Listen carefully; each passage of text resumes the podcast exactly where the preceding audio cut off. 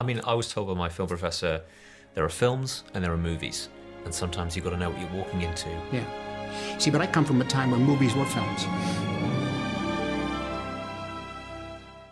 Good morning, movie friends, and welcome back to the Court of Cinema Podcast. I'm your host, Logan. Here we talk about everything film and TV. If at any point during this episode you find yourself enjoying it or entertained even the slightest, then share it, review it. It keeps lights on, it keeps the fridge full. None of this is possible without you guys. I want to thank you for that. With that out of the way, go ahead and stop my app and start our episode on Priscilla from Sofia Coppola. Priscilla released November 3rd and comes to us from A24, the hit studio that everyone knows and loves. The film is written and directed by the critically acclaimed director Sofia Coppola. The film is also based on the memoir written by Priscilla Presley called Elvis and Me. Before I saw the film, I was definitely very intrigued to see how they were going to tackle this subject matter. Exploring such a complex dichotomy between Elvis Presley and Priscilla Presley was something that I was so interested to see adapted on the big screen, and this film does just that of offering such a complex romance storytelling that is definitely going to be talked about for a very long time. I got a chance to go see it on Saturday, and it's safe to say that I am very impressed by what Sofia Coppola was able to do, yet also very underwhelmed that she didn't really tap into it as much as I would like to.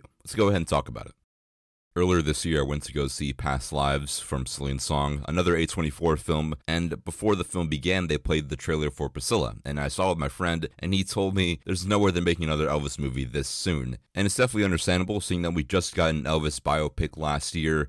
Austin Butler gave a incredible Oscar-worthy performance, a movie that spanned throughout Elvis's entire life. That's definitely concerning coming here and saying it feels like they're just kind of profiting off of the name of Elvis. That's definitely how I went into this film, thinking in the back of my head, why are we getting another Elvis film this soon? And then I also just realized this is not an Elvis movie by any means. Henceforth, the name of this movie is Priscilla. It's based off of Priscilla's memoir. Jacob Elordi doesn't even perform a single Elvis song in this movie. They don't even play an Elvis song in the soundtrack this entire movie. It's not an Elvis film. It's purely Priscilla. It's purely from her point of view on this relationship. And that honestly is the big reason why I think this is better than the Elvis movie. It's not really about the large larger than life character that Elvis was, but more about the intimate relationship between Elvis and Priscilla. I mean, outside looking in, these are two people that are so larger than life, we idolize them, but it really brings it down to earth in this film, showing us that these people are human. They're very flawed, very sad and emotional humans that also offers for a very emotionally complex and understood romance film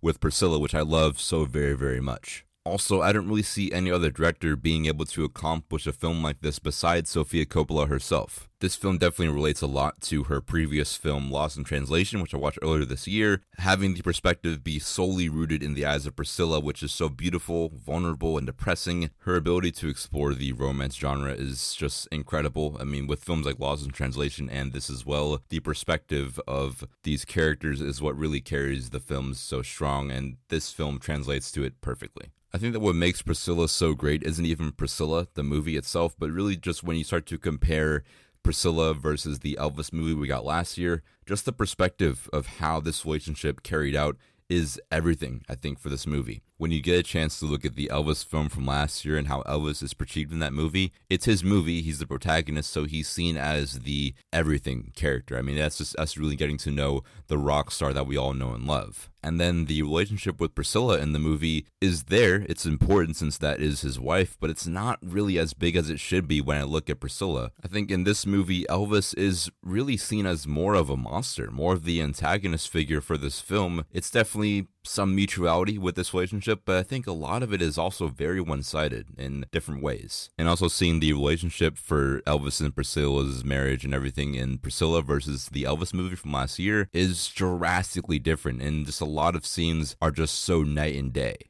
There's a couple scenes in particular that after I watched Priscilla, I came home and watched those same scenes from Elvis, and just seeing how they were filmed, the tone for those scenes are just drastically different, and it really kind of shies away from telling the truth of the relationship, which is very, very weird. Specifically in the Elvis movie, when he first meets Priscilla and she's first introduced to the film, it's very different seeing the way Priscilla carries herself and the way she just invokes emotions versus the way Priscilla handles that character. It's, in my opinion, a lot better. In the Priscilla movie, it really hammers home just how big this relationship was because of their large age gap. When Elvis first met Priscilla, he was 24 and she was 14. Something that may have been explored in the Elvis movie, but I don't remember that at all. And that's something that's so big, kind of swept that part underneath the rug, which is definitely going to be something I look at negatively on that film moving forward. There are some other sequences in Priscilla that I definitely think should have been explored in the Elvis movie that are very detrimental to his story that they just kind of shied away from just because it looked at him in a negative light. I don't think that's a good way to tell a biopic. I mean, yeah, sure, you're kind of having the last say on how we're going to perceive this character. I believe there should be some accountability for some of these writers and directors of these biopics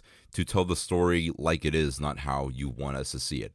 There's many in history, like uh, Bohemian Rhapsody, also kind of shied away from some things that they shouldn't have shied away from, and many others that just kind of cherry pick what they should or shouldn't be telling in this story. And that's no way you should be telling a biopic at all. Priscilla, on the other hand, I think definitely does tell the truth. It's based off the memoir. Priscilla also was involved with this movie, so I definitely trust this movie more with telling the truth than something like Elvis. The first half of this movie is so mystical, it's very enchanted. I mean, it's just telling the story from Priscilla's perspective, and Priscilla at the time was 14 years old, it was like she won the lottery. Every girl's dream at the time was to be with Elvis, and she won that ticket. Then, really, the second half of this film shows just how abusive Elvis is as she matures more. That being said, I don't think that the film is entirely anti Elvis and pro Priscilla. There's definitely some mutuality in showing that Priscilla was very arrogant in some of these instances as well, and that she could have definitely avoided if she just knew better. On top of the incredible themes and narrative, the acting for this film is no short of incredible as well. Jacob Elordi plays the part of Elvis so very, very well, being able to switch from the very warm and tender to the very explosive and loud character that we all know and love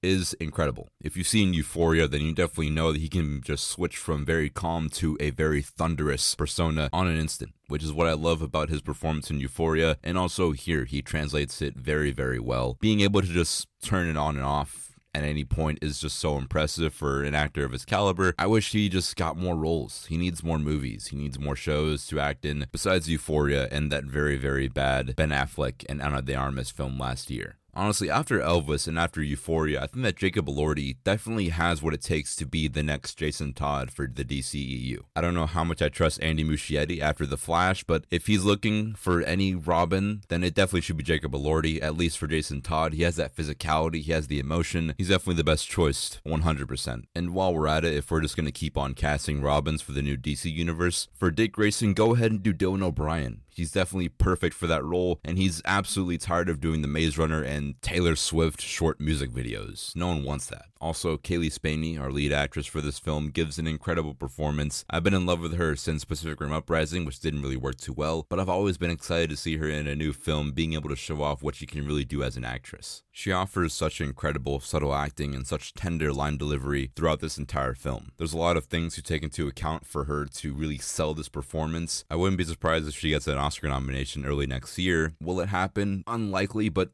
don't be surprised at all because she just really knocks out of the park this entire movie. A couple of other small highlights that I really, really loved was the costume design. Stacey Battat, I think, did an incredible job. Really being able to sell this era is done so well as well as just being able to do the costume design for Elvis comes with its own set of challenges that she handled very, very well. On top of that, the directing from Sofia Coppola, no one's surprised here that it was absolutely incredible. Really, what she did that I noticed was holding the angle and just holding the facial performances on all of the actors is something that really brings the story together that she just was able to do so very, very well. On top of that, the soundtrack for this film is just absolutely incredible. It doesn't miss a single time. Definitely one of my favorite soundtracks from the year by far. Number one, still probably Guardians 3, but this is definitely a close freaking second, that's for sure. As good as this movie is, and it has a lot of positives, there's definitely some negatives that I feel like really drag it down from being incredible as it should be. Number one, I think this movie is just too quick of pacing, and just the editing is very disjointed and choppy. The movie kind of goes in the order of one scene and then it maybe skips to a week later, then two months later, three months later, a year and a half later. It goes for about like I think 10, 20 years maybe. That definitely has its problems. It's definitely adapted from a memoir, you can tell. That definitely holds it back from being a narrative feature. That's why I say I was a little bit underwhelmed. The ending of this movie feels a little bit too rushed. I definitely think with maybe 10 or 20 more minutes, this movie would be great. And just a little bit slower pacing or just better structure in general would have made it better than it is. Another thing that I realized as I was writing this episode is that this film is built on Priscilla. This entire movie is Priscilla, and Cailee Spaeny has to carry that entire burden throughout its entire runtime, which has its problems for sure. When you look at a movie like Oppenheimer, the movie is definitely built on Oppenheimer, and you have other characters like Matt Damon's character and like the 30 other side characters in that movie that can help support him throughout the three and a half hour runtime or whatever it is. In this film, that's not here, and that definitely is one of its struggling factors that holds it back from being, once again, an incredible film, but instead makes it a little bit underwhelming. So, what's my final take? Should you see this movie? Should you stay away from it? What's the deal? In my opinion, it's one of my personal favorites of the year, henceforth, why I give it a 4 out of 5. I think it's definitely worth seeing this one as a double feature to Elvis from last year, as well as it is a very interesting romance. It's definitely marketed as such, but in reality, you can argue that it's not that at all. If you're into romance films like Lost in Translation or even Eternal Sunshine of the Spotless Mind to an extent, then this is definitely for you. But if you don't like those films and don't really like experimental films with the romance genre, then maybe stick with something like La La Land or When Harry Met Sally.